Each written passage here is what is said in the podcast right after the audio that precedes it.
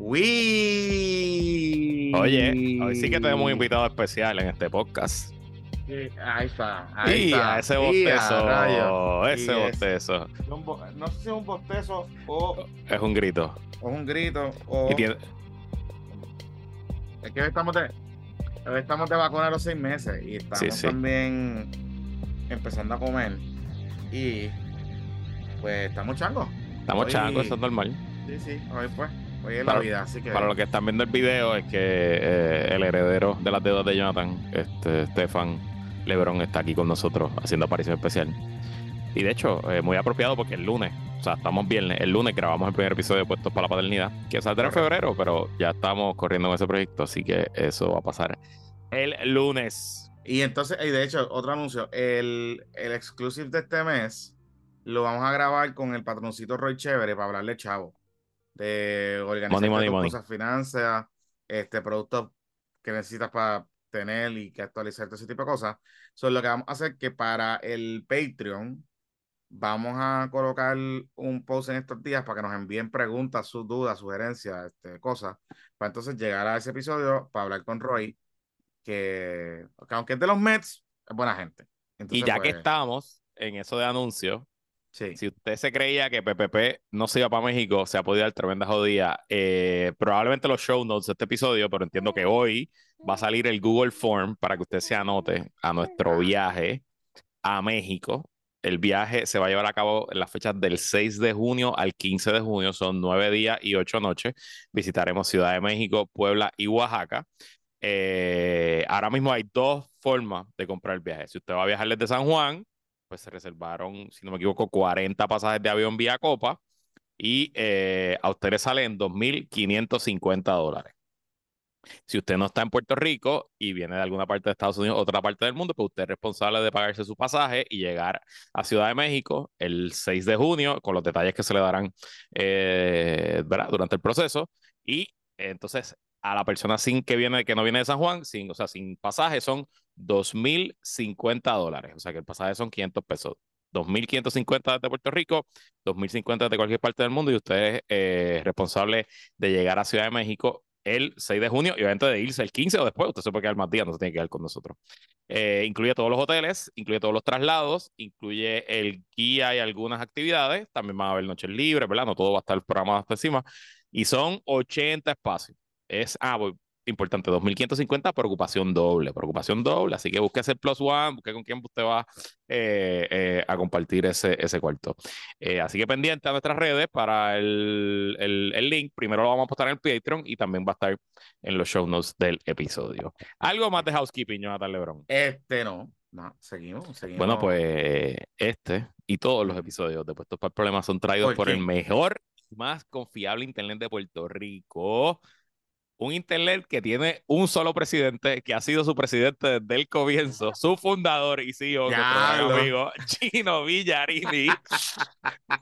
Y pues tirando Vernon Mention, estoy hablando por supuesto del internet de Aeronet. Aeronet PR es una empresa 100% puertorriqueña con más de dos décadas de servicios de internet de excelencia al país, tanto para cuentas residenciales como cuentas comerciales. Si estás harto del servicio de internet en tu casa o en tu negocio, es tiempo que te cambies al más el, al más mejor, el mejor y más confiable internet de Puerto Rico, el internet de Aeronet. Llama ahora para que conozcas sus tarifas al 787-273-4143, 273-4143 o visita aeronetpr.com y recuerda que con Aeronet todo el proceso de suscripción lo puedes hacer por internet sin hablar con ningún ser humano. No lo pienses más. Llama ahora al 787-273-4143 o visita aeronetpr.com los presentadores oficiales de Puestos para el Problema y de todos los inventos que vienen por ahí.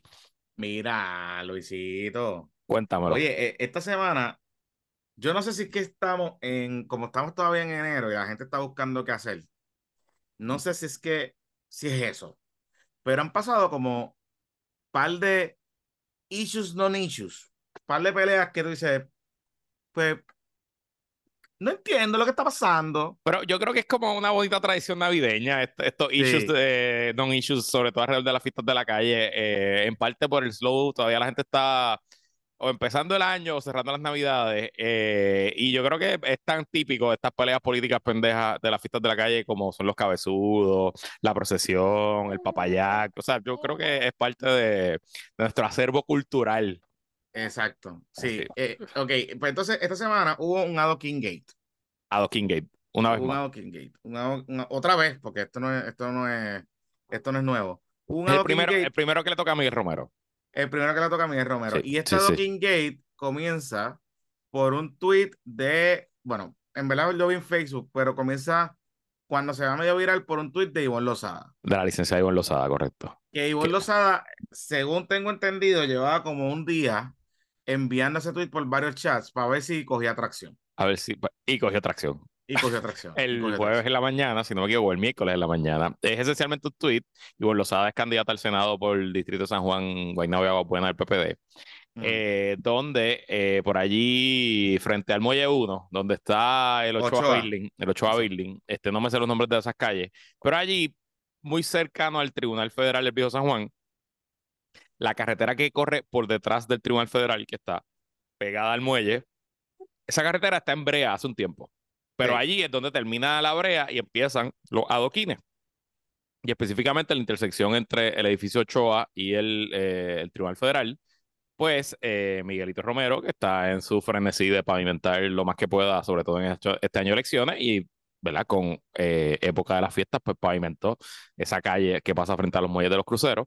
Eh, pues donde se encontraba el adoquín y la brea, eh, pues los muchachos de la brea como que tiraron una liniecita que se comió, una liniecita de adoquines. Una Que se comió medio, ado- media, Me- medio adoquín, medio Medio adoquín por, línea, así, ¿verdad? Como que usted, usted tira la raya.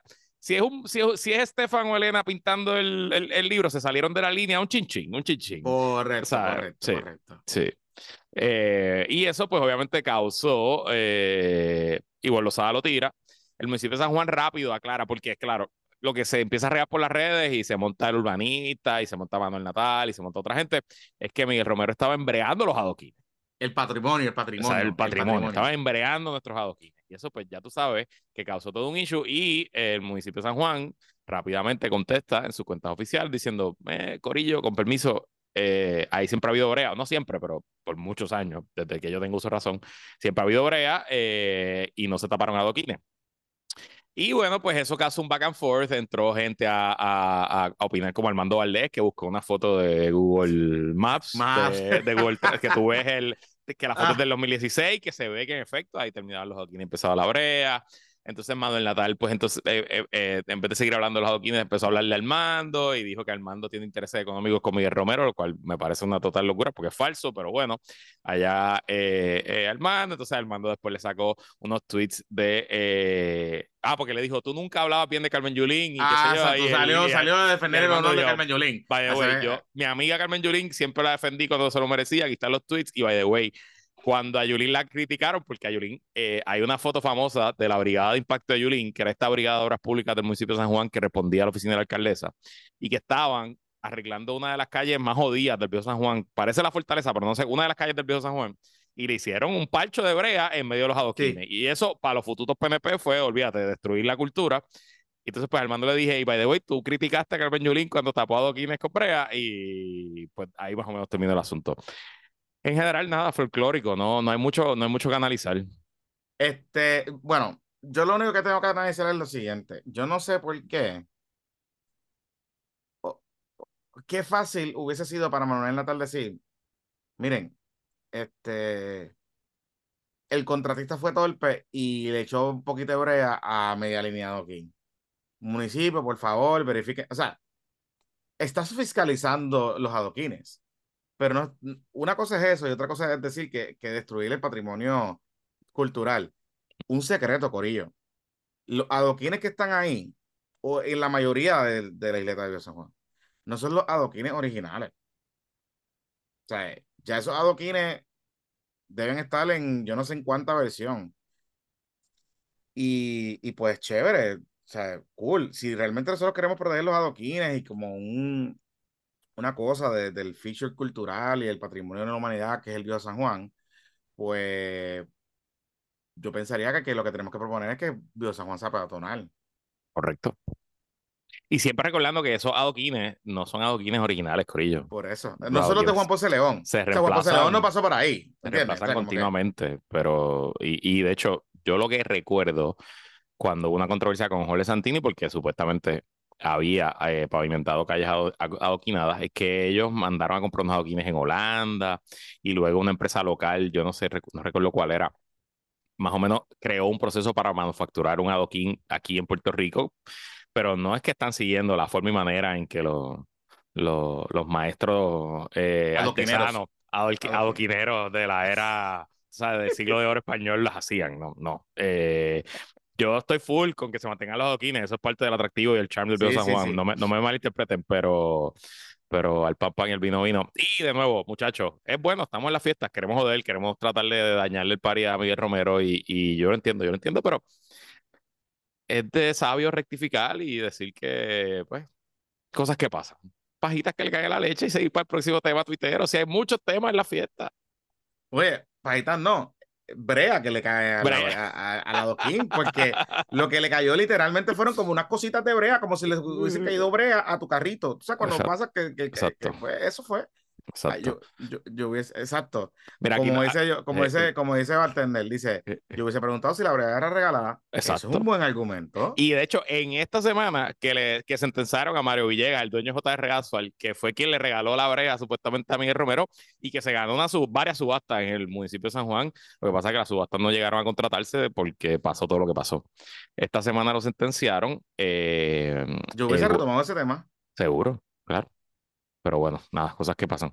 Pero aprovechando que estamos hablando de eso, eh, el juez Arias, juez presidente del Tribunal Federal de Puerto Rico, se fue por encima de las recomendaciones para sentenciar. Eh, recuerden que JR Asphalt. Aquí no hubo fajalización del caso, ¿verdad? No JR, no, JR Asphalt tuvo, tenía dos socios. Hubo uno, Mario Villegas, que se declaró culpable temprano y colaboró con los federales, y el otro socio, que eh, confieso, no recuerdo el nombre, fue a juicio.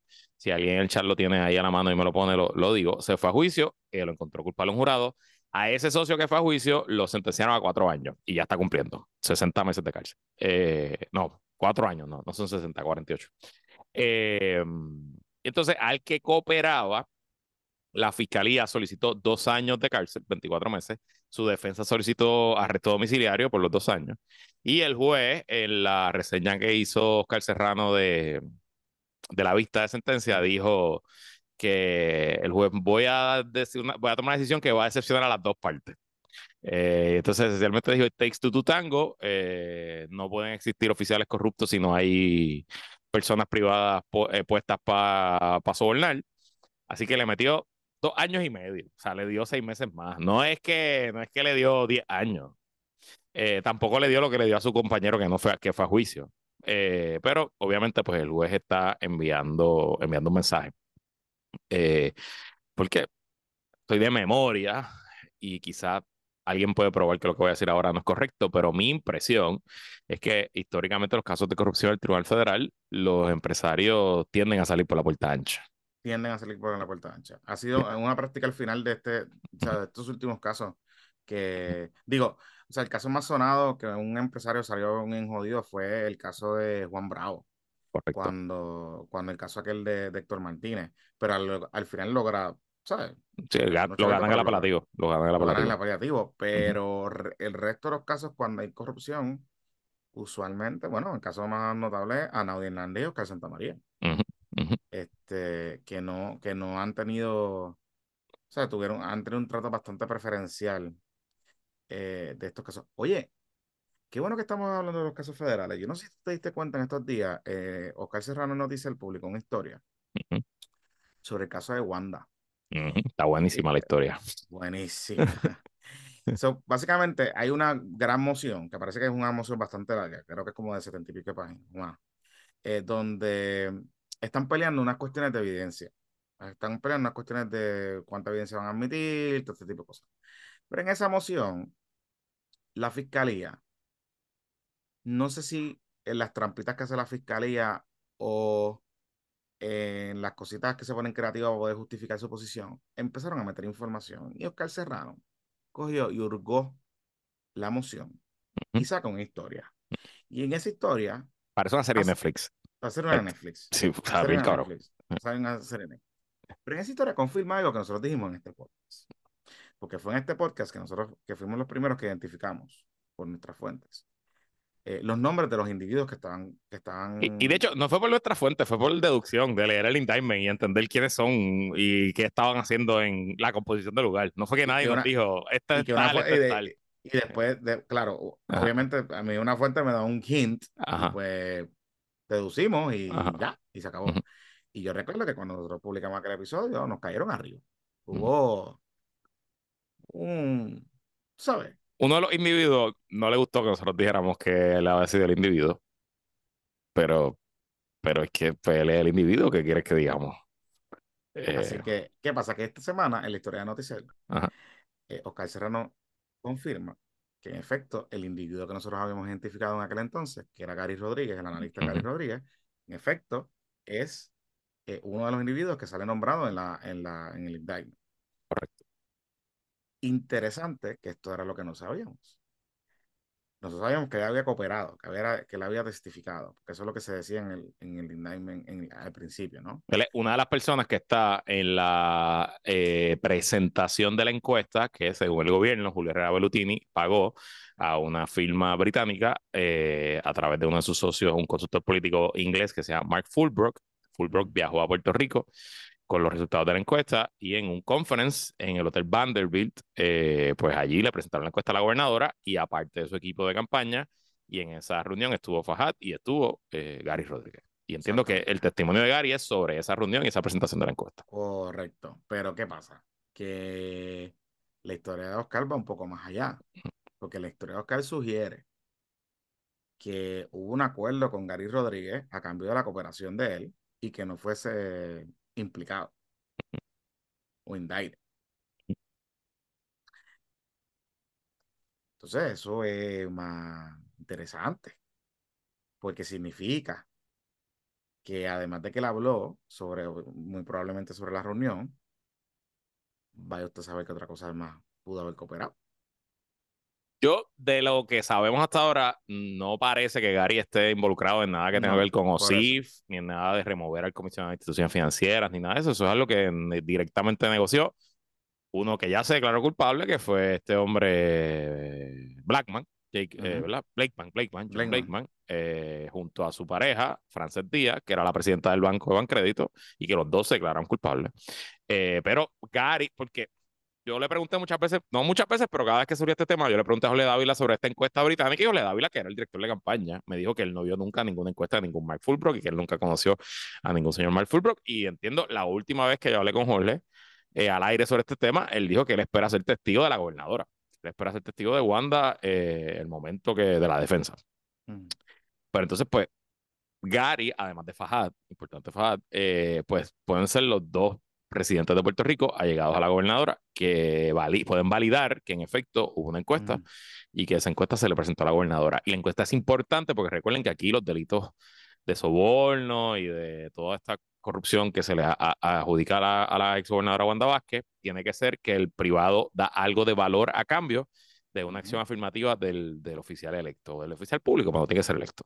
Y aquí la, eh, la cosa de valor es una encuesta de alta calidad que puede costar docenas de miles de dólares eh, y una estrategia de campaña a cambio de que la gobernadora sacara al, al, al, comisionado de instituciones financieras, al señor Joyce Joyner, que como dijimos hace varios episodios, de todo este proceso, porque esencialmente estamos en el, en el, en el mocioneo antes de juicio y la defensa se está quejando de que eh, la fiscalía está siendo vaga y lenta entregando evidencia y la fiscalía se está defendiendo. Y entonces, pues en ese mocioneo y hubo una vista de estatus esta semana, que mm. yo creo que, que Oscar estuvo en la vista.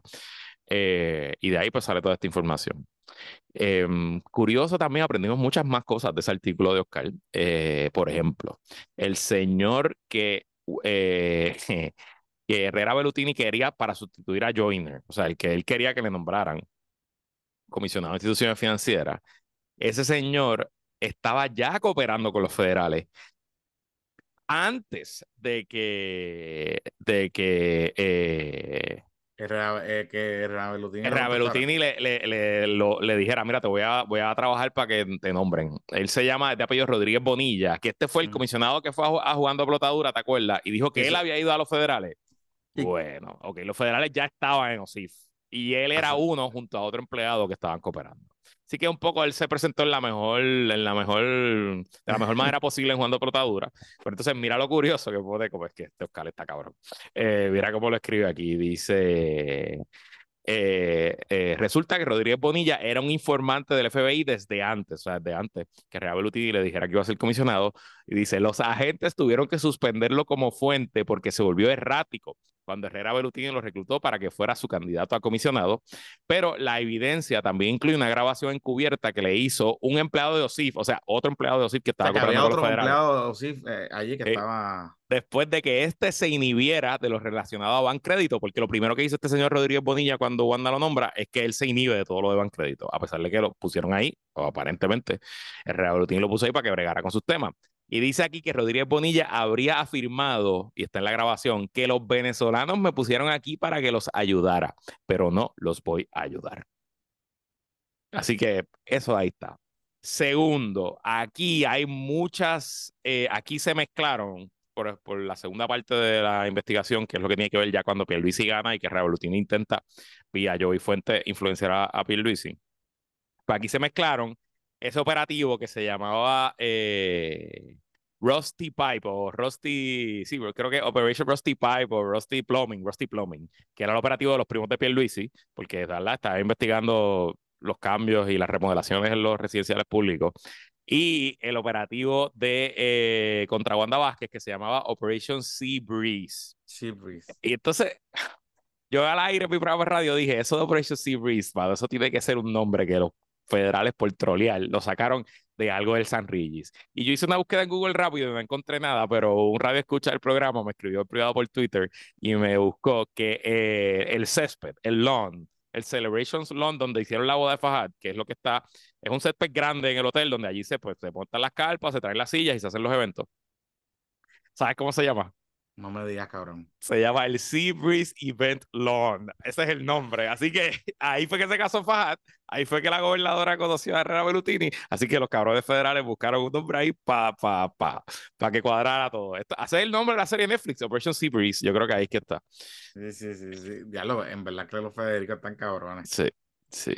Este, y lo otro también es que la abogada de Herrera Belutini, que es una super abogada de criminalista de cuello blanco de Miami, adelantó que le va a radicar una querella ética a María Domínguez, a la licenciada María Domínguez, porque María Domínguez era la abogada del banco, la abogada de Bancrédito, pero una vez Frances Díaz, presidenta del banco, empieza a colaborar con los federales, se convierte en abogada de Frances Díaz.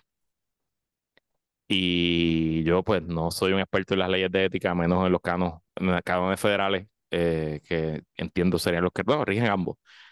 Pero a mí eso me parece, me parece, me parece fishy. Sospechoso, so, un poquito fishy. O sea, me levanta, me levanta la nariz, me levanta un poquito así el, el olfato.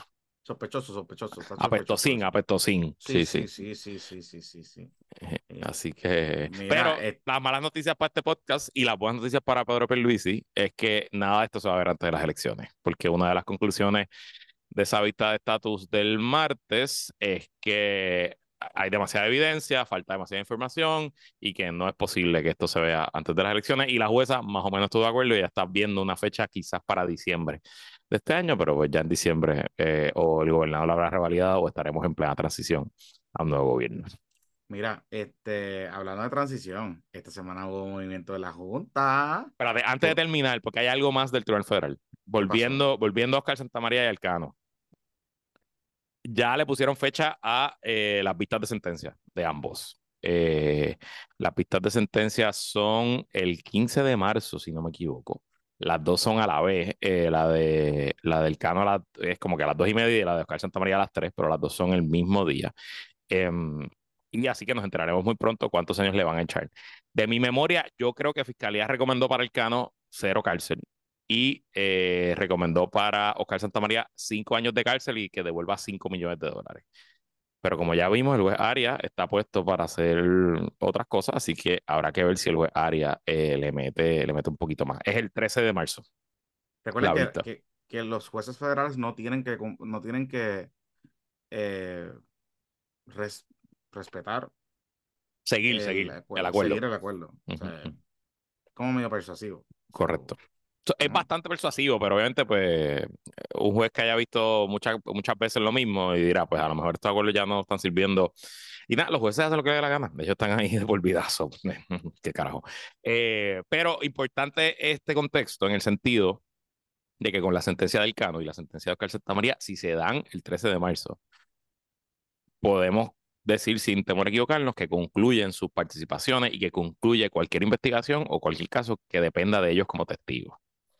Porque la práctica de la jurisdicción federal, según me cuentan mis amigos abogados federales, yo no litigo en ese foro, eh, yo no litigo en ningún foro, pero ajá, es que eh, a un testigo colaborador no lo sentencian hasta tanto y en cuanto toda su cooperación termina y todos los casos que dependen de su testimonio eh, hayan sido convictos e incluso hasta sentenciados. Así que si usted oye cualquier teoría de conspiración de que vienen más por el cano, pues probablemente no, le están, le están corriendo la máquina. Y de hecho, este, qué bueno que mencionas eso, porque parte de las cosas que mm, en estos días la, el equipo de defensa de Frances, que era la secretaria de, de Tata, pidió un tiempo adicional para el informe de presentencia. Pidió un tiempo adicional para la vista de sentencia de no sé qué.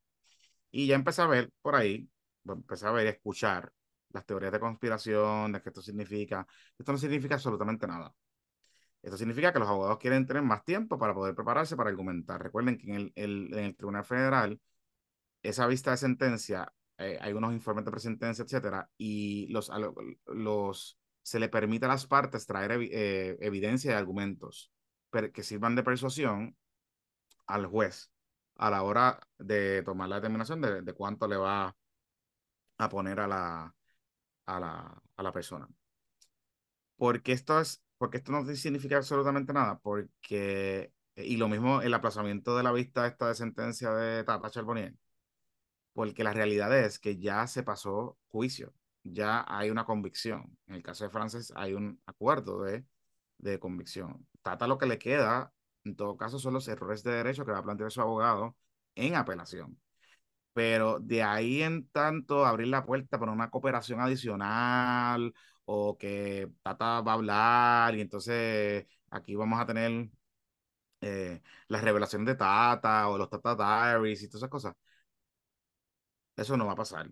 Puede pasar, pero no, no tiene una incidencia sobre su caso. Es muy difícil que cambie su caso porque ya un jurado pasó juicio y adjudicó la controversia y determinó que ella era culpable. Así que volvemos. Tienen que bajarle las teorías de conspiración, tienen que bajarle a las justificaciones y aceptar que se equivocaron. No pasa nada. Van a haber más casos federales donde se van a poder probar las teorías. O sea, van a haber más casos federales. El que todavía no ha sido sentenciado y ni tiene vista pautada es Anaudi. Y, y sus casos terminaron como para el 2018. Pero no han terminado. Mm. Eso es lo que te iba a decir. Hay un caso que yo no me acordaba en estos días hablando con, con Limari Suárez, eh, mi compañera directa Sin Filtro, eh, preparándonos para el programa. Ella me mencionó un caso de las hermanas Falcón. ¿Tú te acuerdas de las hermanas Falcón? Que eran las, las que fueron acusadas en, esos casos de, de, en esos casos de esa época de, de Agapo. Estuvo el caso de Horta y estuvo este otro caso de estas, de estas creo que era de Agustín Encantarillado o algo así. Y a Naudi, las hermanas. Anaudi es testigo en ese caso. Y ese caso, están eh, hubo. Yo creo que hay nuevo juicio, ¿verdad? nuevo juicio, todo ese tipo de cosas. Y como no hay nuevo, como todavía el nuevo juicio no tiene fecha, pues Anaudi no ha sido sentenciado. Para que usted tenga una idea, Anaudi lleva casi nueve años. Nueve años. Desde que llegó a un acuerdo de colaboración con la Fiscalía Federal eh, y de culpabilidad y no ha sido sentenciado todavía. Nueve años. Nueve años. Así que, nada, está duro. Está duro. Este, exacto. Esa es la que pedían los chavitos para que salieran los, los pagos a los contratistas. Que los contratistas eran Anaudi. El, o Corillo de Anaudi, como tal. Este, así que nada. Vamos para la pausa, porque quiero. Vamos a la pausa. Porque para hablar hay Junta Wars, el movimiento de la Junta. Hay Junta Wars.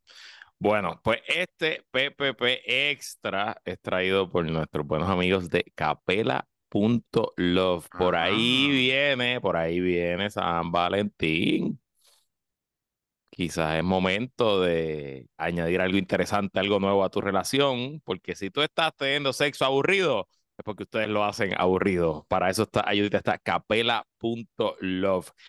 Recuerda que además de darte una ayudita con lo que necesitan, los juguetitos que te venden en capela.love te ayudan a bajarte el estrés y a mejorar tu relación de pareja. Por ahí viene San Valentín, sorprende a tu pareja regalando amor y fuete en capela.love. Y recuerda que todo lo, todo lo que compres en capela.love te llega en un, en un empaque discreto que solamente te enteras tú y tu pareja. Y bueno, si además del amor quieres mejorar tu situación financiera, recuerda que Bright International Investments está aquí para ti. Bright International ofrece servicios relacionados a la finanza, específicamente crean y manejan portafolios de inversión en la Bolsa de Valores de Nueva York para clientes particulares. Tú haces la inversión y Bright International Investments se encarga del resto. Este 2024, sácale dinero a tu dinero. Bright International Investments es tu solución por un futuro brillante. Para más información, visita brightinternationalinvestments.com. Jonathan Lebron. Luisito Marí. ¿Quién es nuestro nuevo eh, virrey imperial? ¿A quién mandó el gringo a bregar con las finanzas de esta colonia quebrada? Bueno, vamos, vamos, vamos a ponerlo por parte. Vamos a, vamos a ponerlo por parte. Este. Eh, espérate, que aquí hay movimiento en el bullpen. ¿No sí. Ah, vamos a el Se nos durmió, se nos durmió el muchacho, espérate. estamos... pero, pero está, está... está en la hora de la siesta. Sí, sí, sí, Yo también tengo mi sueño, así que yo también me quisiera coger una siesta. Sí, sí, sí. Anyway, um, ok, so, recuerden algo. Hay unas vacantes en la Junta, pero todos los puestos de la Junta están vencidos o están a punto de vencerse. Así que, ¿verdad? Pues algunos de ellos, los que están vencidos, están a punto de vencerse, se quedan allí porque pues, pues se han quedado allí, porque no se nombraba más nadie, pero eh, nosotros venimos reportando en los bizcochitos report que hay movimiento en el bullpen. De hecho, esta semana nosotros sacamos eh, en el Patreon que habían entrevistado a eh, Cameron Mackenzie, que es el presidente cónsul, honorario de Japón en Puerto Rico. Presidente de la Cámara de Comercio. Eh, o fue presidente, yo creo que ya terminó. Ya no, ok. Sí. Este, y que está como que coqueteando, lleva como un tiempito, siempre suena su nombre por ahí para algún puesto político y qué sé yo. Em, y que eh, la información que a mí me llegó es que a él lo entrevistó a Chochumen. Ok. Chochumen. Este, para la terna. Eso añade a la lista de tres nombres que nosotros habíamos mencionado ya hace algún tiempo, que eran tres mujeres que incluye a Sierra Sorita, que es la liaison de los temas de Puerto Rico en la Casa Blanca, em, y, a, y, a Liza Ortiz, y a, eh, se me escapa el nombre de la otra señora, que fue gobernadora de, o aspira, o corrió para gobernadora de Rhode Island. Sí, eh, ajá, eh, ajá, que fue secretaria de Estado de Rhode Island. Exacto. Nancy em, Golbea. Nancy Golbea. Ellas también tres las entrevistaron y parece que, ¿verdad? Son parte de la terna o quieren ser parte de la terna de la lista que enviaría el Congreso. Eh, la, que, le toca, a Chochume le toca uno. A Chochume le toca uno y a la Cámara le toca otro. Y a, en la Cámara al demócrata le toca uno, no, y entonces a los republicanos le tocan cuatro, porque le toca dos al líder de la mayoría en la Cámara y dos al líder de la mayoría en el Senado. Exacto. Sé que hay una peleita, sé que hay una peleita, este, el gobierno de Pierluisi y tío Andy eh, están cabildeando por Liza ti eh, fuertemente para la Junta. Así que se está dando eso por ahí. Y eh, Jennifer y el Corillo Republicano también están cabildeando por los de ella.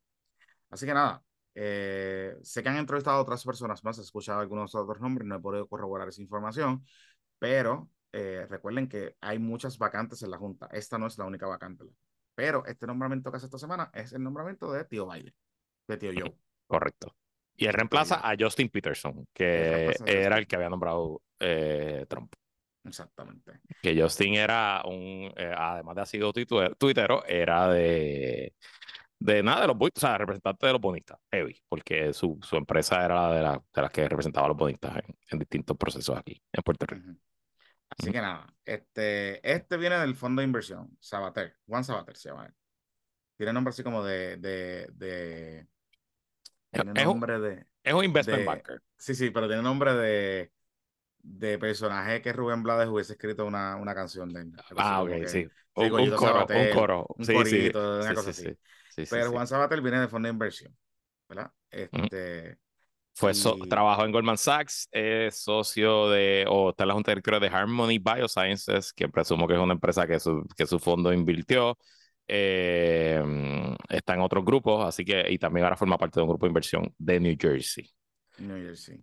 Sí. Así que, obviamente, la izquierda Twitter ha dicho que esto es otro, un buitre, que para eso tenemos amigos en la Casa Blanca, tío, yo no nos quiere, puso un buitre ahí en la Junta, toda esa cosa.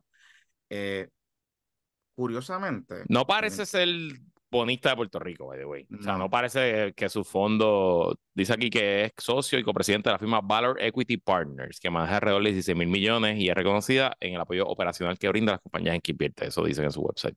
Pero las inversiones del fondo parece que vienen más del lado de, de ciencia y tecnología, no necesariamente, no parece que sea bonista de, de bonos de Puerto Rico o actualmente no lo sea. Este, me da la impresión, aquí hay un tema que me da la impresión, y es, eh, y, y hay algo que, que me, me estuvo curioso, porque me enteré esta mañana que él fue advisor o estuvo en la Junta de Foundation for Puerto Rico. Ah, sí. Ah, qué interesante.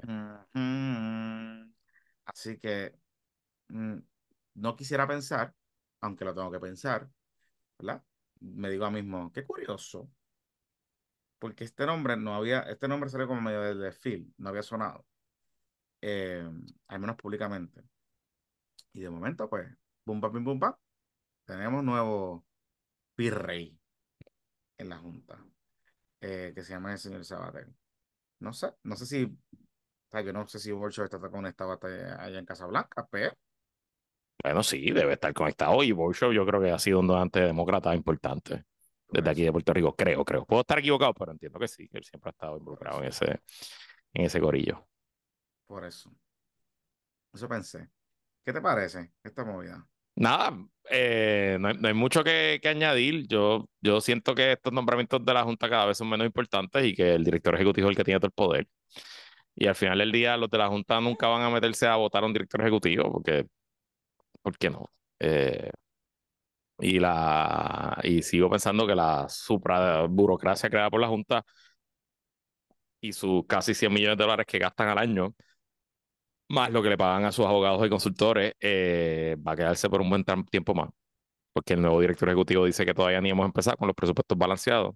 Él cree que quizás ahora el que está corriendo ahora actualmente está balanceado, maybe. Eh, y así que yo sigo pensando que esto es Junta Forever, papá. Sí, sí, sí. Y aquí el tema también, recuerden que la, nosotros tenemos que cumplir dos requisitos. Perdón, y by the way, me confundí. A Schumer le tocan dos, porque él es, él es líder de la mayoría, el Senado lo contra los demócratas, y a McConnell le toca uno. O sea que, entonces en la Cámara, a, a Mike Johnson, el speaker republicano, le tocan dos, y a eh, Jackie Jeffries, Jeffries el, el portavoz demócrata, el líder de la minoría, le toca uno. O sea que en teoría, con el de Biden, con los dos de Schumer y el de Jeffries, habría mayoría demócrata 4 a 3 en la Junta, y eso no ha pasado nunca, bajo promesa. Porque aunque promesa lo aprobó Obama, eh, los nombramientos de la Junta no eh, cambiaron. Bueno, eso sí pasó al principio. No, no, porque exacto, Obama no tenía Cámara ni Senado, o sí tenía. Ay, no sé, puedo estar hablando disparate. Eh, nada, eh, los de Junta Expert que me corrijan, pero entiendo que hace tiempo que no hay cuatro demócratas versus tres republicanos. Bueno, al principio hubo, Santo era demócrata. ¿Verdad? Sí, sí, sí, siempre ha habido demócratas, porque acuérdate que promesa se aprobó como un mecanismo de consenso entre demócratas y republicanos y siempre eh, va a haber nombramientos de ambos partidos, todo va a depender de quién está en mayoría o minoría. Mira, Porque de los news, Sí, lo estoy viendo. breaking news, este, Kikito se quitó. Quiquito se quitó. Uy, está Kikito. Se quiquitó. Se Kikito, bendito, pobre Kikito. Pobre Kikito. Contra, Después de no, le funcionó su anuncio contra de la alianza de comunista. la alianza.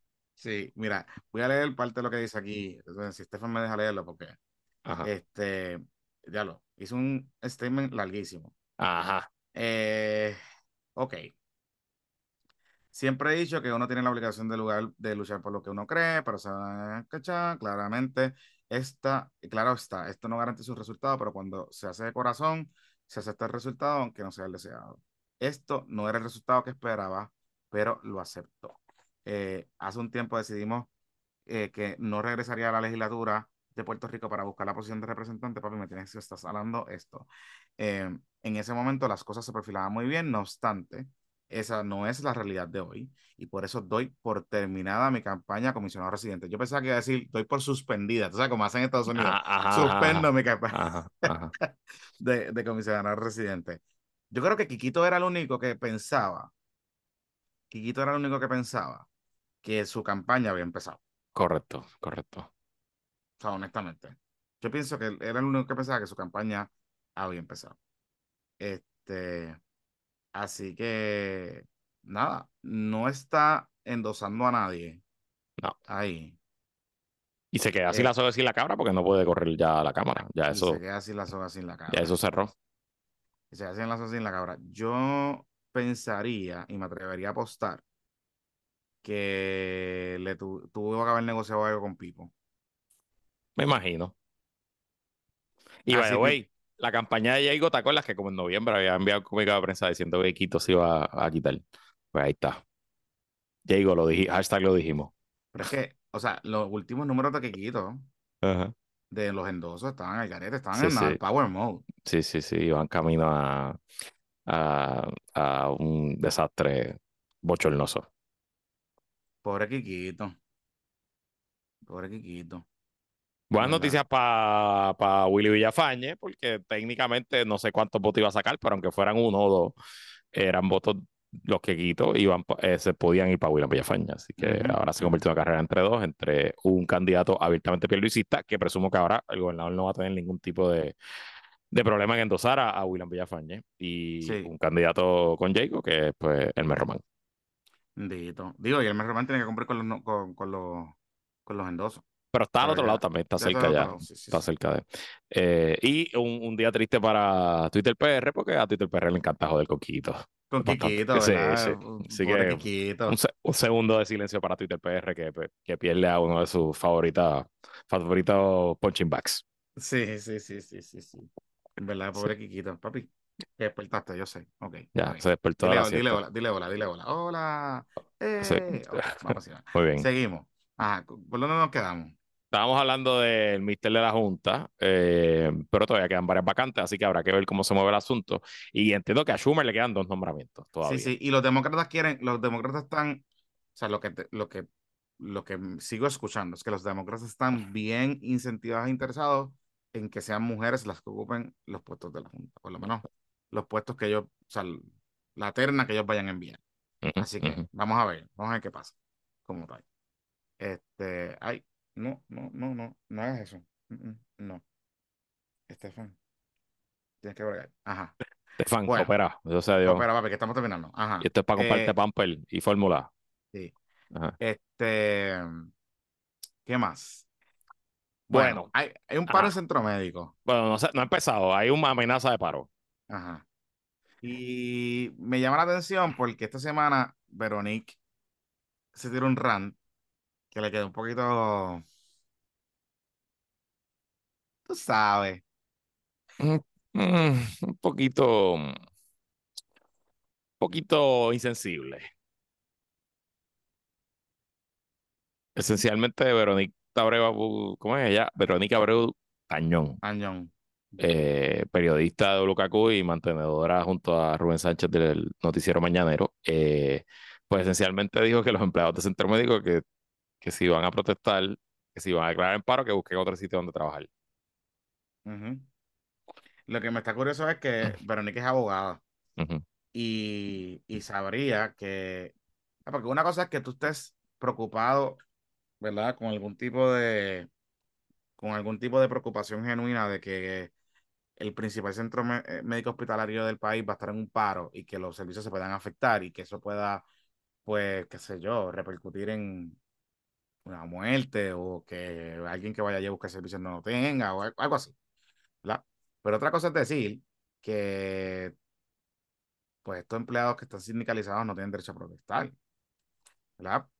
Eh, ah, Veronique debe conocer que ese derecho existe y que de hecho se da en el contexto, el paro se da en el contexto de una negociación que está trancada, reconocida por ambas partes, porque el mismo ASEM, que es el, la corporación pública que, Centro Médico, que opera Centro Médico, tuvo que pedir la asistencia del Departamento del Trabajo para que mediaran el conflicto obrero patronal. Así que un poquito, un poquito se le fue el avión. Un poquito se le fue el avión. Eh, creo que aquí hay argumentos ¿Qué están, de ambos. ¿Qué están pidiendo los empleados? Eh, a eso iba, eso es lo que te iba a decir. Ah, creo que hay argumentos de ambos lados que están picando de los dos fuera del hoyo. Por un lado, los empleados que ya recibieron un aumento, según tengo entendido, eh, parte de las cláusulas económicas que tienen sobre la mesa llevarían a la mayoría de los empleados que, por ejemplo, eh, se ganan 11 pesos la hora a ganarse 22 pesos la hora. Y eso provocaría un tema presupuestario complicado para Centro Médico, que Centro Médico esencialmente depende de los ingresos que genera eh, autónomo y de una subvención que recibe el gobierno de Puerto Rico. Eso por un lado. por el otro, la administración del centro médico, que históricamente, históricamente, ha sido bastante arrastrando los pies con los empleados del centro médico. Y uno pensará, y aquí un poco tengo que dar la razón en lo que tú planteabas el otro día con, en tu defensa de los santos empleados públicos, de que en el caso particular de, en el caso particular graben, graben, graben. en el caso particular del centro médico, que es un lugar especializado, las administraciones que han tenido ese, ese, ese, ese hospital no han sabido cómo aumentar los salarios para mantenerse competitivos con el servicio que se da allí. El centro médico da unos servicios que no se dan en otros hospitales privados. Tienen hospital de trauma, tienen salas de, de, emergencia y urgencia especializadas, tienen especialistas pediátricos, tienen un montón de áreas que no existen en otros hospitales. Así que se convierte en la facilidad terciaria del país, super terciaria, que es, digamos, la facilidad que maneja los casos más complicados. Y por mucho tiempo se han ido acumulando estos rezagos de, de no aumentar los salarios, de no mejorar las condiciones de empleo allí. Hay una, también hay una situación particular que afecta al centro médico y que afecta a todo el sistema. Y es que la gente se está yendo para el carajo. Los enfermeros se están yendo para Estados Unidos. Eh, a mucha gente después de la pandemia hay una fatiga en, en, el personal médico hospitalario y se quitaron para el carajo. Yo sé de gente que dijo, bullshit, esto es una mierda, yo no voy a hacer más esta mierda y se quitó. Este, porque simplemente pues fue too much para esas personas. Así que hay, hay varias cosas que se han estado mezclando y complicando, pero a la misma vez te tengo que decir que la administración del hospital, desde María para acá, aprovechando los fondos que han llegado, han metido billetes heavy en la infraestructura. O sea, billetes largo. O sea, se nota el cambio. Eh, ustedes saben un poco la historia. Estefan nació en el, en el, hospital municipal, que es parte del complejo de centro médico. No es de centro médico, no es de ASEM, pero es parte del complejo de centro médico y, y, digamos, tienen eh, servicios que se complementan entre unos y otros, particularmente los especialistas. Y el servicio fue de excelencia y las facilidades, las facilidades, con, contrario, contrario a lo que, a lo que yo había visto en los últimos años de que mi mamá que trabajó allí por 30 años, había visto el deterioro puntual de, de, esa facilidad. La realidad es, la realidad es que ha habido un cambio y se nota un cambio en, en términos de los servicios, en términos de, los de, de, de, las facilidades allí, de infraestructura. O sea, esta cosa de tú decir centro médico es un matadero, mmm, no lo es. No lo es. Eh, así que, ¿verdad? Importante contextualizarlo y, y, particularmente en el caso del centro médico, demonizar esa facilidad, que es la facilidad que atiende a todo el país, usted tenga plan médico privado o no tenga plan médico privado, uh -huh. pues también hay que coger las cosas con calma. Así porque es. Porque yo he visto mucho a los analistas y he visto mucho a los comentaristas y he visto muchas cosas en estos últimos días que la realidad es que no saben lo que carajo está pasando allá adentro. Y, y, y que se nota que no han ido a centro médico hace 15, 20 años. O sea, esa es la realidad. Y, y si nosotros queremos tener, si nosotros estamos hablando de sistema Albona y de, y de tener un sistema no sé qué carajo y de migrar la cosa, centro médico es una parte importantísima de ese, de ese componente, de esa evolución, eh, llámese sistema de salud universal, lo que sea, que nosotros tenemos que hacer. Este, y tenemos que bregar. Así que, eh, eh, ¿verdad? Hay que cogerlo suave y hay que mirar. Yo, yo honestamente creo que este paro no va a durar mucho. Pero, pero vamos a ver. Vamos a ver qué pasa. Vamos a ver qué pasa. Eh, y obviamente en un sistema de salud que lo que ha visto es cierre y quiebra de hospitales y que hoy se anuncia que la Junta de Directores del Hospital del Maestro está considerando seriamente irse a la quiebra, pues no son buenas noticias que hay un paro en nuestro principal centro hospitalario. Bueno, Johnny, ¿qué tal si nos tomamos una pausa antes de ir a los, Mm. próximos, a los próximos temas? Este Mm. PPP Extra es traído por nuestros buenos amigos de Volkswagen de la Kennedy. Durante más de 25 años, Volkswagen Kennedy ha sido tu concesionario en Puerto Rico con una gran reputación basada en la honestidad y calidad. Su conveniente ubicación en la avenida Kennedy en San Juan lo convierte en el concesionario preferido, tanto para adquirir tu Volkswagen nuevo o usado certificado y a la vez puedes confiar en su servicio y técnicos, pues Volkswagen de la Kennedy cuenta con el más amplio inventario de piezas Volkswagen originales en todo el Caribe. Además, cuenta con los mejores técnicos certificados, tan buenos son que los demás dealers, a donde mandan a sus mecánicos a entrenarse y a certificarse, a Volkswagen de la Kennedy. Visítalos, llama al 787-782-4039, 782-4039. Eso es Volkswagen Kennedy, el original. Y también aprovechamos para, si estás buscando una escapadita y eres amante de la buena comida y la coctelería, que intentes le des una oportunidad al restaurante Néctar, un espacio donde se celebra y se comparte el amor y respeto por la cultura y la tradición culinaria puertorriqueña, ubicado en el Hyatt Grand Reserve en Río Grande. Néctar ofrece una experiencia culinaria que combina el encanto de lo mejor de la tradición puertorriqueña junto con una gran variedad de coctelería contemporánea. Todo esto en un ambiente acogedor y elegante.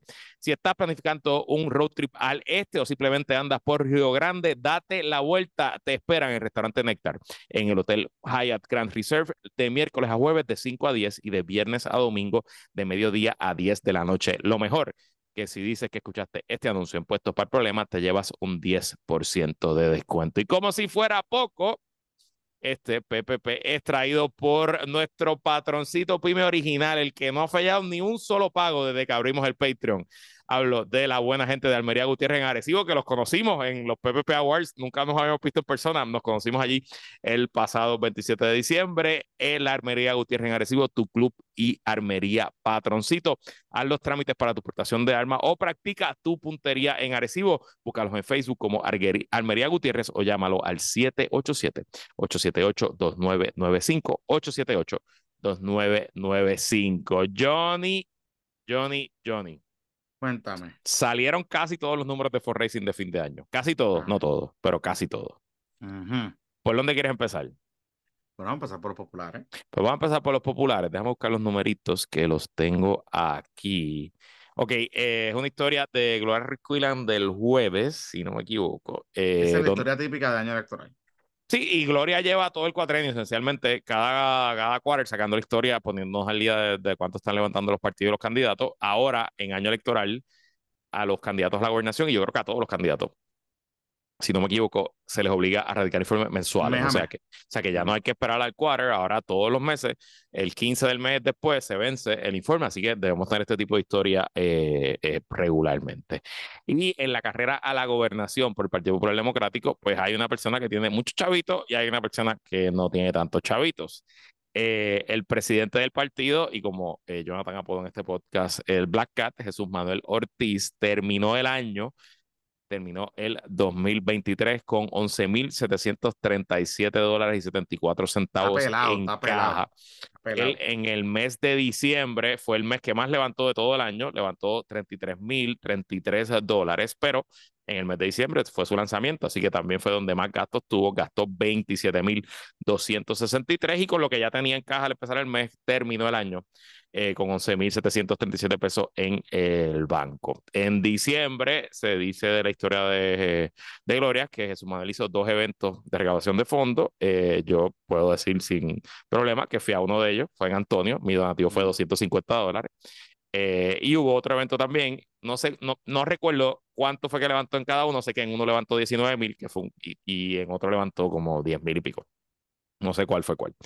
Eh, por otro lado, el senador Juan Zaragoza, ese tiene chavitos en caja, cerró el 2023 con 125.491 dólares en caja. En el mes de diciembre es el mes que más ingresos tuvo, tuvo 79.041 eh, dólares en ingresos y tuvo gastos de 14.922, cerrando eh, el año con 125 mil dólares. Yo, eh, lo más que a mí me ha sorprendido del número no es la cantidad, es que según la historia de Gloria Ruiz Quillan, tuvo un evento de recaudación de fondos en diciembre que en un solo evento levantó 43 mil pesos.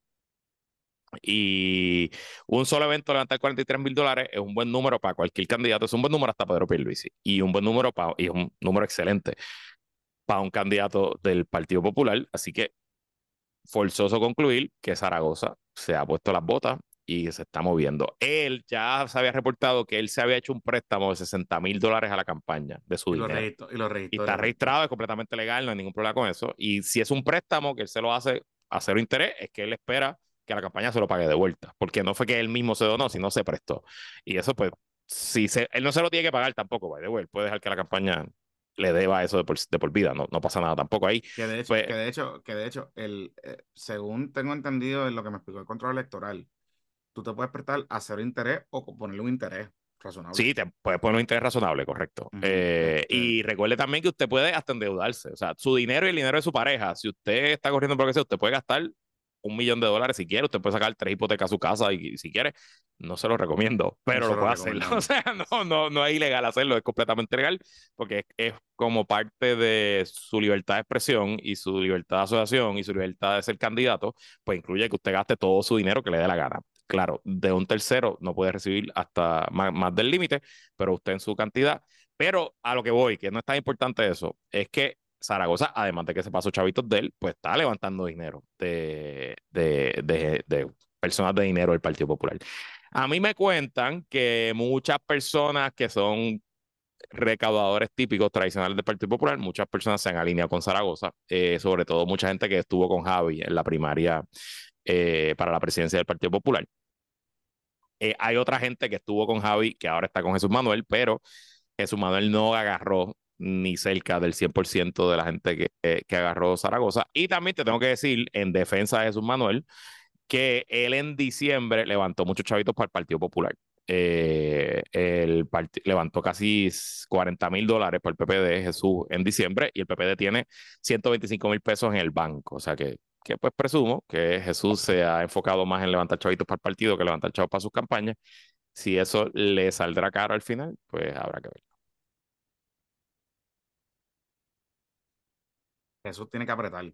Tiene que apretar, O sea, tiene que apretar, sí, sí. mala- ya- yo sé que tú vas a decir que yo soy un hater con los Popu Kids y todas esas cosas, pero Jesús tiene que apretar. Y esto tiene que ver, y esto es algo que yo lo vengo diciendo aquí hace tiempo, y lo venimos hablando hace tiempo, y no lo vengo hablando de, la, de ahora de esta campaña, lo vengo hablando de la campaña cuando fue para presidente, y lo vengo hablando de la campaña cuando Tatito le, le cerruchó el palo para la presidencia de la Cámara. Tiene que apretar, tiene que cogerse las cosas en serio. Y eso de no, o sea, el que tú estés tan bajito en estos números ahora. Las, sean las justificaciones que sean, no es un tema de que, o sea, él es el fucking presidente del partido. Él es el fucking presidente del partido. O sea, yo pensaría que él puede coger el teléfono y llamar a 25 gallos toda la semana eh, y bregar con eso. Y decir, mira, este, te- te- dóname 100 pesitos aquí, ¿me entiendes? ¿Qué sé yo? No sé, I don't know, no sé cómo, cómo funciona eso. O sea, nunca, nunca he trabajado en una campaña de recaudación de fondos, pero, pero veo un tema de desorganización y de dejadez. Y está bien, tú me estás diciendo que él te está priorizando el partido para recaudar el chavito y ponerle en mejor posición de ganar, pero es que el que tiene que ganar primero es él. El que tiene que ganar primero es él. No es más nadie, es él. Y aquí, esto mismo le pasó a él cuando tuvo eh, la otra vez. Y claro, sí, vergüenza contra dinero. Jesús Manuel se limpió a, a, a, a Villalba Power, que outspend casi 3 a 2 a 1. Eh, Más, en más, ese- 3 a 1, 3 más, a 1. 3 a 1, sí. Sí, Fue como En esa co- 150 a 40 y pico, algo así. más Por menos. eso, tú sabes, y está bien, ok, pues chévere. Pero Zaragoza no es lo mismo. Y lo De otro acuerdo. es. Y va a votar más gente, uno pensaría. So, necesitas tener más dinero para, alcanzar más personas. Y no solo eso, Luisito, que Zaragoza tiene algo que, lo han que él ha podido empezar con el tema este de las canas y la experiencia versus Jesús Manuel, qué sé yo, te abre unos flancos en los medios de comunicación porque yo lo estoy escuchando, lo escucho a los analistas, escucho a los de esto y escucho, ¿me entiendes? E, y Jesús, yo sé que esto suena mal y suena raro lo que voy a decir, pero es la realidad. Jesús no viene de el corillo, de los corillos usuales de la política. Zaragoza se parece más a los corillos usuales de la política. Jesús Manuel. Sobre todo en el PPD metropolitano. Por eso. Y Jesús Manuel todavía sigue siendo un outsider. En términos de que, pues, viene de escuela pública, es negro, ta, ta, ta, ta, todo este equipo de cosas. Entonces, ¿qué pasa? De la manera en que tú contrarrestas eso, es con trabajo. Entonces, tú, yo veo estos números y yo lo que veo, lo que veo ahí es desorganización, falta de disciplina, ¿me entiendes? Los chavos no te aseguran que vas a ganar, pero te aseguran que hay un candidato, que hay gente detrás de ti y que tú tienes de momento la energía, el ímpetu para ganar las elecciones, para ganar, no solo, no solo la primaria, para ganar las elecciones. Porque imagínate que si no hubiese sido candidato a una primaria, Luis, y estuviésemos hablando ahora mismo de que él es el candidato a la gobernación por el Partido Popular Democrático. A esta altura tuviese 11 mil pesos sí, contra 4.5 millones que tiene el gobernador y contra un millón que tiene la otra. Devastador, devastador. Tú sabes. Y, te desmora y desmoraliza el partido como institución. Por más que el partido tenga dinero, desmoraliza el partido como institución, que su, que su líder esté tan atrás los números de, de, y, y, independientemente de estar atrás, si es por mucho, si es por poco, si Zaragoza recoge mangano o no, eh, si tú quieres ser gobernador, tienes que levantar el dinero. Punto y se acabó. Eh, si, si, no lo hacen, no vas a ser gobernador. Esto es tan, tan cierto como 2 más 2 es 4. Y, y, denota que no está, y, denota que no lo está pidiendo. Y, no, no, no lo está pidiendo, me consta que no lo está pidiendo. Y que, que, gente cercana le dice, papá, tienes que sentarte con una lista. Empieza, esto es lo que yo haría, empieza con todas las personas que le dieron el máximo a Alejandro García Padilla. Empieza. Agarra esa lista de donantes y empieza a llamar. Y desde las 9 de la mañana hasta las, hasta las 9 de la noche empieza a llamar por ahí para abajo. Dial for Dollars, así se llama. Ese es el proceso. Eh, este... Esta semana, ¿tú sabes quién estuvo indignado con los recaudos del PIB? El PNP. El PNP, increíble. Vamos a los del PIB. El PIB, recuerden que una cosa es la campaña de Juan Dalmau, otra cosa es el PIB. El PIB como partido es el partido con más dinero, eh, tiene casi 400 mil dólares en el banco. La campaña de Juan, el comité de eh, campaña de Juan, terminó con 39.910 dólares en el banco. En diciembre levantó 14.000 y gastó esencialmente lo mismo, eh, 14.000. Pero lo más noticioso de la historia es que eh, Juan, su campaña, le paga un salario por ser candidato, un salario de 6.000 dólares al mes. Son, eh, le paga 2.742.25 quincenales, así que después de la retención, eso es lo que le pagan neto. Y le dieron un bonito de Navidad de 277 dólares con 5 centavos. Y a los amigos del PNP, le, sí, un bono gigante. Bien bueno, bien bueno, bien bueno. Y a los amigos del PNP como que les ha molestado que, que su campaña le pague un salario. Eh, no sé, parece que para ser candidato, si no eres, que por cierto, pues al gobernador se le paga un salario de gobernador. Y a Jesús Manuel se le paga un salario de representante y a Zaragoza de senador. Este, que se supone que Juan Dalmau pues viva en una cueva y no pague los colegios y las universidades de sus hijos ni la hipoteca, o peor aún para el PIB, que sea abogado a tiempo completo y que después por las tardecitas sea candidato a la gobernación, no sé, eh, medio, medio sanano ese, ese ataque me parece. No, no solo eso, que al final del día ese chavo los pagan los donantes del PIB. Correcto. ¿Qué importa? Si los donantes del PIB quieren que, eh, darle los chavos a qué sé yo, a, comprar un avión y poner un billboard de esos de los, de los banners esos de los aviones y todas esas cosas, pues eso es problema de los donantes del PIB. O sea, Juan Dalmau ha dirigido ese partido desde que salió de la elección del 2020 y ese partido sigue hiteando unos números brutales de recaudación de fondos. Pues piense que Juan Dalmau es el equivalente a un director ejecutivo de una organización sin fines de lucro, que su trabajo en gran parte es recaudar dinero. Y para eso se le compensa adecuadamente que su trabajo es buscar chavito. Pues está buscando chavito. Punto. Y se acabó. Pero mira, antes de finalizar. Espérate, vamos a cerrar con el gobernador de piel de ah. Jennifer. No tenemos números, pidió prórroga, así que no sabemos cuánto levantó de diciembre y cómo cerró el año. pero el gobernador cerró con 4.4 millones de dólares en el banco, 4 millones 401 mil 596. Y en el mes de diciembre levantó la friolera de 566 mil 879 dólares solamente en el mes de diciembre, que es el mes que más dinero ha levantado por un mes eh, en todo el cuatrenio. Así que está bollante el Pipo. Está bollante, Pipo. Ah, Eh, la, la bollante. comisionada, la comisionada tiene 1.5, ¿verdad? Sí, pero no tenemos los números de diciembre. La comisionada tiene un millón a noviembre, un millón cuarenta y dos mil. Pero hay que ver cómo le fue en diciembre, cuánto gastó y cuánto levantó. Y recuerden que tienen el, el tema de los 200 mil pesos. Eso. Pero ella había dejado chavos en la cuenta de federal. Yo creo que esos 200 mil pesos que ella tiene que devolver, la gran mayoría todavía están en la cuenta federal, que no tendrá que sacarlo de estos chavos, yo creo. ok, ok. Pero hay que estar pendiente. Mira, este, un Yoripari esta semana que fue duro. Ajá. El Yoripari de los plásticos de un solo uso. Ay, los plásticos de single use, Dios mío.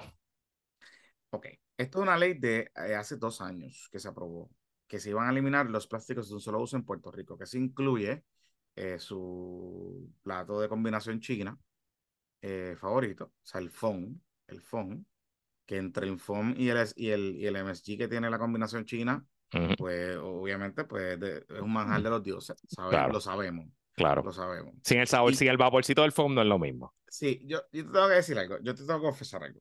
Ajá. Como catador de comida china, Ajá, prolífico, prolífico, Ajá, ajá, prolífico. ajá. Este, tengo una preocupación Ok. cuando, cuando se haga el cambio a los, a los de bambú o compostable, qué sé yo, si pueden aguantar el peso de la comida china, porque yo he ido a lugares que ya me han dado los containers estos de bambú y como que se empiezan a, como que se esponjan, como que se, Sí, sí, sí. Y ese, el vaporcito y la salsita del. Puede, el se puede MSG se lo va a comer, el MSG Sí, se lo va a comer, Entiendo, entiendo, que- entiendo. No sé, no sé. Esa es mi preocupación. Esa es mi preocupación. Por lo demás, yo estoy de acuerdo, dale para adelante. Dale para adelante. Y, y, y de hecho, me puse a indagar. Ya en Puerto Rico existen varias compañías de estas que están trayendo material compostable que lo producen en Puerto Rico. Eh, y no son tan caros. La diferencia en precios no es tan cara. O sea, eh, esto es un Yoripari que. Mira, que en Caguas hay unos chinos que los dan en. Ah, yo sé cuáles son esos chinos. Que los dan Esos como. son los que, esos son cerca de la cancha de Cagua. Cerca de la cancha de Cagua, que te dan el plato en, en, en, en aluminio. Un plato de aluminio. Oh, ok. Y- Eso y- está y se bueno. te- y se te desborda la casa del chino así. Eh, wow. una cosa así. eh, eh, t- está apretado como prensado. Es más, le ponen hasta como un palillito para cerrar el Centro y corazón de Puerto Rico, sin duda. centro y corazón de Puerto Rico. este, así que Entonces, según yo entiendo, la ley les dio dos años a los comerciantes para cambiar y entra en vigor ahora el primero de julio. pero acá lo que pasa es que DACO y Recursos Naturales no Ajá. han emitido el reglamento. Ok.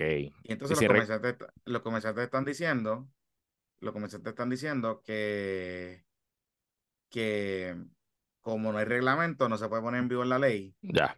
Y entonces le pidieron al rey de Puerto Rico, Albert Torres, radicar un Ajá. proyecto de ley para extender la vigencia de la ley por dos años. Dos añitos más de foam y de, y de utensilios plásticos. Y de decidir práctico. Yo leí que- una historia de un, un restaurante que estaba medio bastripeado porque acababa de pedir un furgón de, de platos de foam de China y que llegue en mayo. Y yo fue. Habla con el broker, a ver si lo pueden vender antes que llegue a San Juan. Entonces, este, la- eso, la- eso está duro porque yo me imagino que él dijo, uh, le- con esto me ahorro, compro, compro el supply de dos. Y a rayo, tengo que comer. Está, está complicado, está La complicado. cosa es que hablábamos del Zoom el jueves y que hay varios expertos que saben más de este tema ambiental que nosotros, que lo que planteaban era que la idea es súper buena, pero ¿qué se va a hacer con los compostables? O sea, ¿cuál es el endgame del plan compostable? Van para el Porque, mismo vertedero. porque van para el mismo sitio. O sea, Sí, como no que digo cuál- que no van a durar seis siglos, pero van Eh, para el sí, mismo y a, mí- vertedero. o sea, a mí- a mí lo que me decía María Lourdes de Santiago cuando yo la entrevisté el otro día, me decía, no, porque entonces, imagínate, llegan 60 por, eh, casi 60 o 40 y pico por ciento de materia, materia orgánica es la que llega a nuestros vertederos. Entonces, ahora con los compostables, pues entonces podemos hacer una industria de composta y ayudar a nuestra de esta agrícola. Eso me suena al tema de la goma Sí. O a la, o a, o a- o a la paja meterle la basura cero. o la basura cero. Y el Sí, tema sí. de la goma, cuando la goma, Sí. que si, ah, vamos a reciclar la goma, pues entonces vamos a crear una industria para la goma. Todavía estoy esperando la industria de la goma. Y la goma tenemos, o sea, la estamos coleccionando ahí. E, es, es mejor botar basura compostable al vertedero que botar styrofoam, eso sin duda. Eso sin duda. Eh, y yo estoy ah, de acuerdo con la ley, incluso nos van a subir los precios un poco. La comida, pues está bien. Este, Puerto Rico tiene un problema serio de basura y, y, y pues nos va a costar a todos resolverlo. Pero de ahí a decir que usted va a lograr hacer una industria de composta en Puerto Rico, pues no sé, senadora. Puerto Rico tiene la ley de reciclaje de 1978 y se supone que estuvieron reciclando el 40% de nuestra basura. No pasamos del 15%, de hecho, estamos peor hoy De hecho, que, ya hace, que estamos, hace 20 eh, años. En Puerto Rico no se hecho, de recicla cartón. se, se quitaron, Rico, se quitaron programas de reciclaje. En Puerto Rico no se recicla vidrio, no se recicla cartón, eh, apenas se recicla material ferroso, ¿verdad? Que son los metales y las latas y lo que se pueda sacar de la basura. Los plásticos, muy pocos lugares se reciclan, cada vez son menos los municipios que tienen plan de reciclaje y aquí los propulsores de esos planes fantasiosos de bregar con la basura han fracasado grandemente y gran parte de esos grupos están en el PIB. eh, han sido de los principales que han eh, vendido soluciones fantasiosas al tema de la basura. Y mientras tanto, Puerto Rico quedan menos de 10 vertederos y en una década quedarán menos de 5. ¿Y qué carajo vamos a hacer con la basura? Pregúntese usted. Pero tú sabes qué? que, que hay otro tema. El ejemplo más sencillo es lo que pasó con las bolsas plásticas. Aquí se legisló para prohibir las bolsas plásticas. Y yo sé que mucha gente tiene sus bolsitas reusables, todo ese tipo de cosas, pero la realidad es, la realidad es que lo que se creó fue una industria y- de hecho para cobrarte un, un cargo más por los comerciantes, porque ahora te cobran 10 chavos o 20 chavos por cada bolsa, si tú quieres una bolsa plástica. Pues muy probablemente ha habido una reducción en el uso de bolsas plásticas, pero no es que se ha eliminado. O sea, yo sigo viendo a la gente con bolsas plásticas con cojones. O sea, no sé, no sé. Esto, eso esto me parece una ley excelente, estoy de acuerdo. Estoy, o sea, tengo mi preocupación, tengo mi preocupación con mi combinación china, pero, pero digo porque si se me va a caer, o sea, imagínate lo que llegó a la casa y me va a comerme la combinación china, se me cae, o sea, se me desfonda. ¿Tú me Pero? Entonces, pero ponle alguna buena bolsa plástica para que se queden los liquiditos ahí.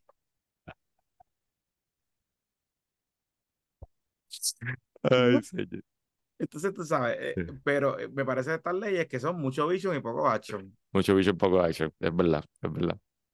Mira, dejarlo hasta ahí. Este, ¿vas para la fiesta? No voy para la fiesta, es que tengo muchas cosas que hacer acá en la casa. Tenemos que todavía no hemos desmontado la Navidad y estamos en eso, así que no, no hay fiesta este año, el año que viene. Pero voy a mandarle los 50 pesitos a Manuel Calderón para Pa' pa- pa- el el pipi room de. Manuel. Y le dije, cuando mande el donativo, le voy a poner en el, en el memo de Atache Móvil que dice: Esto es para el primer victorioso que al no encontrar nadie de su liderato de San Juan necesita el baño, que vaya al de Manuel Calderón. Ese, Bueno, eso va a eh, ser. eh, pero Yo lo voy a donar para un victorioso. Para que pero puedes ponerle un nombre, pero puedes ponerle nombre específico, qué sé yo, José Javier Lama. Esto es a nombre, o sea, Puede ser, pero es que no sé si va a ir porque es el sábado, o sea, no es todo. Y así que, pero lo voy a poner open ended. Primer victorioso tiene que ser un patrocito porque es el sábado y esto va a ser el domingo. Pero ese es mi plan con los 50 pesitos para Manuel Calderón. Que le ha sacado más millaje al pipi room que el carajo. Así que. bueno, la hasta, sacamos ya, eh, está- hasta- que, que el Billboard de Estela ese que puso en el, en el, expe- en el expreso. hasta con Rubén Sánchez estuvo ahí. Con el Sí. pipi room. Eh, Así que. ah, muy bien. pues, se me cuidan, muchachos. Bye. bye.